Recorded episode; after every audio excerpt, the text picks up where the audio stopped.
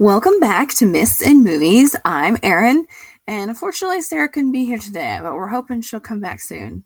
I want to thank you guys for joining us as we dive into our favorite movies and learn about fairies, trolls, mythical monsters, and folklore.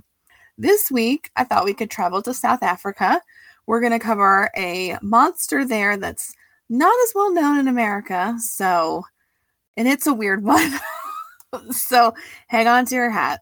Um, last week we did a fairy tale, so I thought this week it might be fun to do a monster and mix it up a little bit. So I should probably warn you, listeners, this is one of the darker monsters we've we have covered. You know, we've talked about terrible monsters before, like the Wendigo. And do you remember when I said that the Wendigo spirit was said to enter real people and then they would do terrible things? This is very similar. People have done some terrible things and then claim they are possessed with the spirit of the monster. So this monster is called a Tokoloshe, and I'll get into a little bit. Um, but first, I wanted to say that there's a famous movie from 1999. It's a South African movie, and it's based on a real case from South Africa in the 1930s, in which a man is on trial for killing his young nephew, who he believed was a Tokoloshe. And in the course of researching this, I found a South African tabloid that is super popular. It's sort of like the Inquirer, but even more outrageous, if you can believe it. And it's incredibly popular, and they regularly feature stories about people encountering a Tokoloshe. Even now in the modern era, you can find them all over online. And the paper even attributes their popularity to featuring the Tokoloshe often, like that they sort of go hand in hand. The editor in chief actually said, quote, the Daily Sun wouldn't be the Daily Sun without the Tokoloshe. This is definitely something that, I mean, imagine an American paper saying that about, you know, like our paper just wouldn't be the same without Bigfoot. I mean, it just seems totally insane to me, but I think it's just more of entertainment value. Um, see a big splashy headline and you've just got to know more what happened with the Tokoloshe. Anyway what's interesting is that people actually call the paper and tell them their stories. They're not, well, they might be making this up sometimes, but for the most part, it's people calling in and telling their story. And uh, pe- these people really believe in it and they've tried everything else. And the reporters are generally sympathetic. So if something bad was happening to you and no one could help, um, you might be desperate and call the paper. Why not? And they have a Sangoma slash healer on call so they can get some help. Um, so it's kind of like Dr. Phil when he exploits you on television, but then he hooks you up with free free therapy. So you know you're making a deal, but you you'd get something out of it. So um, anyway, so this is a very real thing in South Africa. They even have a specific police officer who deals with it in the um, you know bureau. So, in the satanic panic of the 80s and 90s, there was a task force formed in South Africa. It's they dealt with the occult and investigating all of that, but it's unclear just what crimes they ever investigated. It was eventually disbanded, but according to a Vice article I found, they do still have about 40 police officers who are trained to deal with occult crimes, like a Tokoloshe or ritual murders. And ritual murders do still happen among some African tribes. It's unclear how often it happens, but it's enough to make the government uneasy, which pretty much any amount would make you feel uneasy, I would imagine.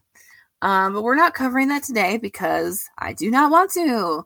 We're going to cover the Tokoloshe, this weird little goblin guy monster. okay, are you ready for a campfire tale? We haven't had one in a while. So here we go.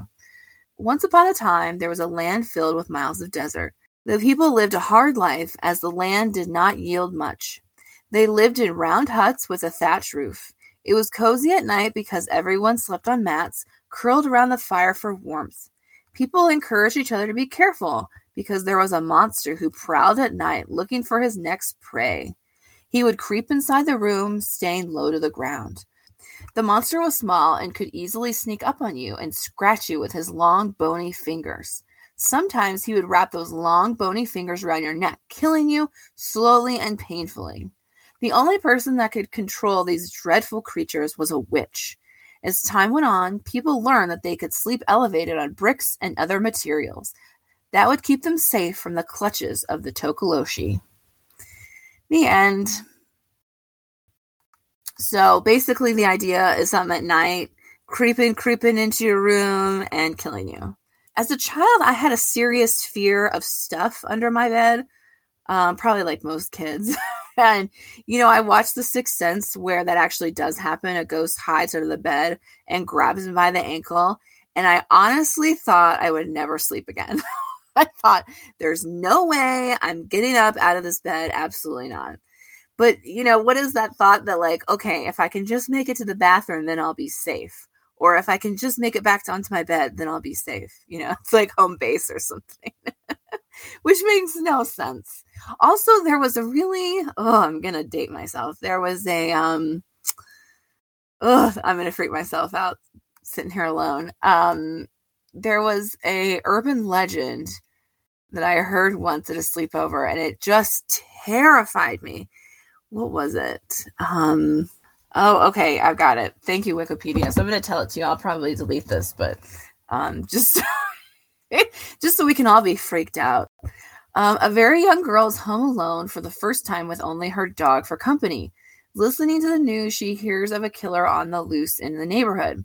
Terrified, she locks all the doors and windows, but she forgets about the basement window and it is left unlocked. She goes to bed, taking her dog to her room with her and letting it sleep under the bed. She wakes in the night to hear a dripping sound coming from the bathroom. The dripping noise frightens her, but she's too scared to get out of bed and find out what it is. To reassure herself, she reaches a hand toward the floor um, for the dog and is rewarded by a reassuring lick on her hand. The next morning, when she wakes, she goes to the bathroom for a drink of water, only to find her dead, mutilated dog hanging in the shower with his blood slowly dripping onto the tiles. Blech! On the shower wall, written in the dog's blood, are the words humans can lick too. Eh. Ugh. Anyway. Why did I tell you that? Okay, let's get back to what we we're talking about. Okay. Um, let's see. So this Tokoloshi, very scary. See, I'm just freaked out by that one urban legend. Imagine if there was a monster um, that you were always told about to stay away from and that it pervaded every part of your society. You would be freaked out. You would think that this thing was real and you would be afraid of it. Um, okay, so let's talk about what it looks like. The Tokoloshi appears to resemble a goblin or a gremlin it's small. It's quite it's quite short, and it has large furry ears, um, like a gremlin, and it's sort of bald and gray, like a gargoyle, half human. I don't know, like a half human, half animal thing. And he supposedly feeds off of dark energy. Now, so are we talking about the dark energy of the witch that created the Tokoloshi? Not really. Um, the Tokoloshi feeds off of despair and misery. The more miserable you are, the stronger that it gets. And uh, that works for a lot of these creatures. The strength always seems to depend on how much power you give it. So that makes sense. Um, there are different accounts of how a Tokoloshi is created. I'm going to give you the most common and descriptive version. I was watching a PBS um, uh, a PBS documentary about these, and the host interviewed a Sangoma, um, that means healer in Zulu, and she asked him, "How are these things created?" And he said, "I have no idea. I'm not a witch." So he has zero interest, doesn't want to hear about it, and it's probably because the price is too high. So in witchcraft and basically in life, you never get anything for free. There's always a price to be paid for what you want. And in order to create a tokoloshi, you must pay a very, very high price. Um, so it's said that a person, usually a jealous person, will approach a witch and um, they want help for getting revenge on somebody. So this is bad. Um, the witch will ask for a soul, and the client must agree. And they're not allowed to pick the soul, um, as it is said the Tokoloshi will decide. Ugh. Um, then the witch will dig up a dead body, pierce the eye sockets and brain with a hot poker so it cannot think for itself, and then she splits the tongue, so that he can only speak her language and be controlled by her. Then the witch will sprinkle the body with a special powder, causing it to shrink. Then the Tokoloshi is set free, where it will terrorize the soul it has claimed. Um, however, there are varying descriptions of how the Tokoloshi is made. So that was just one. There's another where a witch creates a doll and then uses that as the host for the Tokoloshi. I've seen accounts where an animal is used. A corpse is a big one where you use the the corpse for the Tokoloshi. And then of course there's the Frankenstein then you have the Frankenstein model where different pot where different body parts are sewn together. So ugh, um yuck. I I would imagine that doesn't happen anymore. but you can see why people are frightened of these things. Um, the one thing they all have in common, though, is the piercing of the forehead to get to the brain and piercing the eyes. That is to ensure the witch has control of the Tokoloshi and that it cannot think for itself. But you would think, oh, well, that would make it impossible for the monster to see, right? And so I think the idea is that the witch sees for the Tokoloshi. I I could be wrong, but that's sort of the idea I got. Um, now just like there are multiple stories about how to create a Tokoloshi, there are multiple stories about how evil the thing is. Depending on the region, the Tokoloshi has varying degrees of malevolence. Sometimes he's just a prankster, sometimes he will literally kill you. And he kind of sounds like a boogeyman, right? Like boogeymans specialize in children, they're always after children. Um, is the Tokoloshi similar? So again, that depends on the region. Some only want to terrorize a child, some have a rigid code of ethics and refuse to touch a child. It just depends on that. Um, he does kind of sound like a knight, though, right? He's got a rigid code of ethics, and he's got to do everything by the letter of the law. Is there any way to defeat the Tokoloshi? Great question. People often turn to healers. So in Zulu, the, tam- the term is Sangoma, which means healer, like I said. Um, I also read where a healer who was being interviewed in the paper, he said the best thing to do is surround yourself with people who love and support you, which sounds like great advice for anyone, Tokoloshi or not. Well, that sounds like great advice just for, you know, dealing with your life. um, this guy was actually speaking in the context of dealing with a problem. So, in the paper, in the article I read, the this woman liked to gamble with her friends, and she played a game similar to mahjong. And she had been winning a lot lately. And at night, she was having these terrible nightmares. So everyone said a tokoloshi was created by someone jealous to torment her. What were her dreams about? Um, okay, this might be the time if a child is listening to um, cover those little ears. Um, she this was a black lady, and she was having recurring sex dreams where she met a handsome white man, which doesn't really sound like a nightmare. Um, sounds like she was having a great old time, but uh, she and she definitely didn't seem too disturbed. But um, the Tokoloshi is, for whatever reason, a very sexual little creature. So something out of the ordinary is um, always blamed on the Tokoloshi. So first I'm talking about the Tokoloshi being blamed for serial killings and child abuse, and now it's being blamed for bad dreams. I mean, that's quite a change.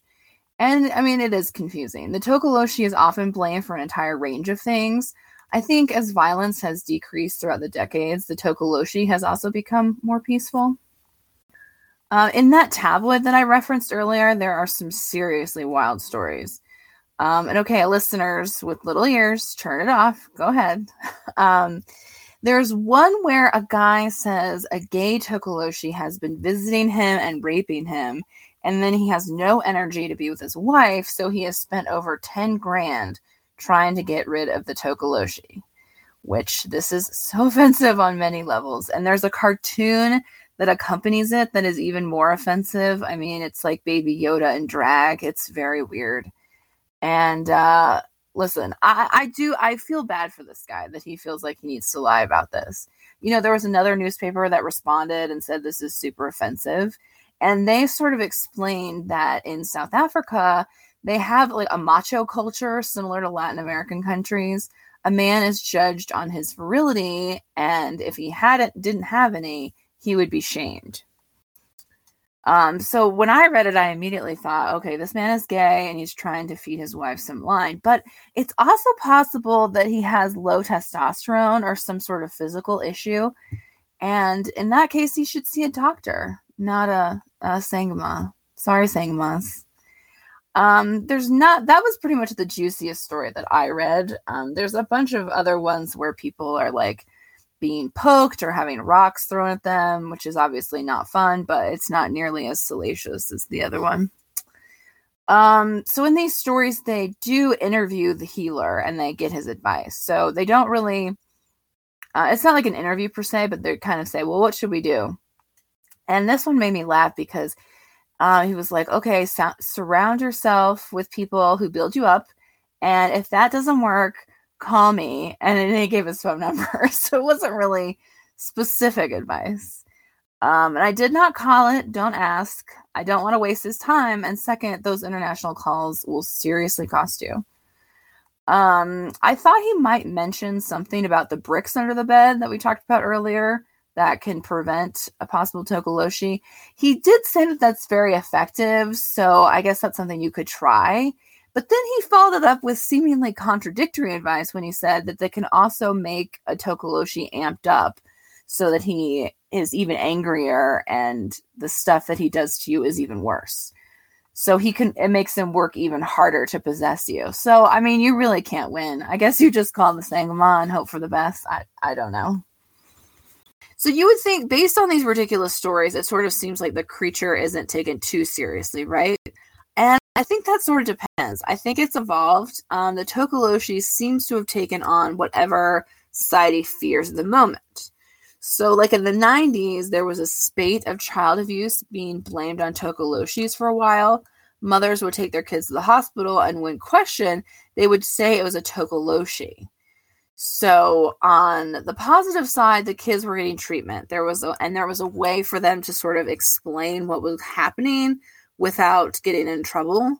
And on the negative side, obviously, these mothers were the ones committing the violence. So, um, but you know, it kind of makes sense. I feel like, you know, what in the past, it seems like it's been only the past 15, 20 years that people have been seriously talking about child abuse. And people are so loath to believe that a parent, especially a mother, could afflict, could inflict abuse. So a mythical being, this Tokoloshi, is one way that you could talk about it. But you, I mean, you could argue that that further hurts the child in society because abuse can only happen when it is hidden. Uh, yeah, it's definitely a mixed bag. Um, further examples of the Tokoloshi representing society's fears. There's a movie that I was reading about where the Tokoloshi was the symbol of the patriarchy and the abuse of men in a character's life, which I thought was very interesting. Another example of the Tokoloshi representing the culture is during the late 80s, early 90s. And if you think about what was happening in South Africa at the time, um, your mind immediately goes to apartheid. And so that was when this this period was when the South African government was just starting to get held to account. Countries were imposing sanctions, and it seemed like the white government would really have to do something. And then, after many, many, many violent deaths, the system was brought down. During this time of unrest, people reported seeing tokoloshis in churches with primarily white congregations. And I think the symbolism there is quite obvious an African folktale interrupting a white Christian church. And that's an obvious reflection of the white South Africans' fears of dismantling apartheid. So it's it does seem strange, right? I mean, white South Africans would probably reject Zulu folklore and dismiss it as backward, and then for them to claim that they see a figure of folklore in their church seems very strange. But I I don't think they're embracing it. I think it's more of like a cruel way to use someone's beliefs as a weapon, like they're using that creature against them. And I mean, they're seeing, they're, they say that they see this Tokoloshi, an ugly, grotesque monster, and they're equating it with the people. There's a well known author, I can't remember a name, so I'll link it in the show notes, where he puts it better. Um, and to paraphrase what he says, a violent, vengeful Africa invading the peaceful white community. And that's, I think he's right on. I think that's exactly what they see is happening. Um, it does make sense though, because with tearing down the apartheid, white people would see it as black people invading their land, which of course is insane and it ignores the country's history. So the Tokoloshi has been used as a scapegoat for society's fears, but it's also been used as a scapegoat for actual crimes. And now I'm going to reference that movie I mentioned earlier about um, it was a 1999 film where uh, about a story from the 30s where a guy killed his nephew. So that was based on a real case from the 30s um, when an African herdsman murdered his one year old nephew because he was convinced it was really a Tokoloshi, which I probably could have lived my whole life without hearing that story. So you're welcome for just spreading it around. Um, there was another guy who killed 15 people in the 1950s. And when he was caught 18 months later, he claimed to be possessed by the spirit of a Tokoloshi. Um, he was sentenced to death, and several Zulu chiefs asked to be present so they could confirm that he did not come back as a Tokoloshi. They were permitted, and it seems that he did not reappear as a Tokoloshi um, which is that whole story is very upsetting. Um, is there any reason for this myth? So we talked about uh, we talked about when we first started this show, we covered changelings. I think it was episode three or something. And we talked about changelings being a way to explain disabled children. So, um, is does that have any bearing here? So there is a theory that has been floated around, which is rooted in the way people slept. I, earlier, I mentioned thatched huts and people sleeping on the floor next to the fire. And part of avoiding the tokoloshi is stuffing bricks under your bed to raise the bed higher. So people have theorized that people were dying because the fire would deplete the oxygen level if you were near the ground. So, how would that happen? It's possible that um, as oxygen levels were depleted, it would be replaced by carbon monoxide that the fire is pumping out. Since carbon monoxide is heavier than oxygen, it would sink to the ground right where you were sleeping. I it's possible. I'm not sure that it's um, accurate. Um, the main thing I took from my research is that Tokoloshi is the ultimate scapegoat. He is the monster responsible for your nightmares, no matter how evil or banal they might be. Um, he seems to embody whatever people's fears are, and that's why he's evolved so much over the decades. And I guess that's just how a myth survives through the years. They take it, they take on whatever fears um, people have of the day. This is a really weird episode, and I'm glad we all feel uncomfortable because I sure do. um, yeah, I don't know. I don't want to say that this is like representative of South Africa that everyone believes in this. I don't think so. Um, but I mean, it is something that's featured widely in newspapers, and it was absolutely something that um, people did blame um, their bad actions on. So, um, who knows? if you want to fight with me about it, feel free to uh, tweet at me or email me. Um, just be nice about it. Um, so I guess this brings us to the end of our show. I hope you guys enjoyed it. I hope it made everyone feel uncomfortable. As always, if you want to support the show, we've got fun stuff over on Patreon. You can follow us on Instagram or Twitter. Of course, links are in the show notes. I've got my um the research that I found and you can check that out. Most importantly, please hit the subscribe button and give us a five-star review. We'd really appreciate it. And uh, goodbye. Join us back next week when hopefully we do something a little bit less weird. Although it's me, so probably not. But thanks for listening, guys. Bye bye.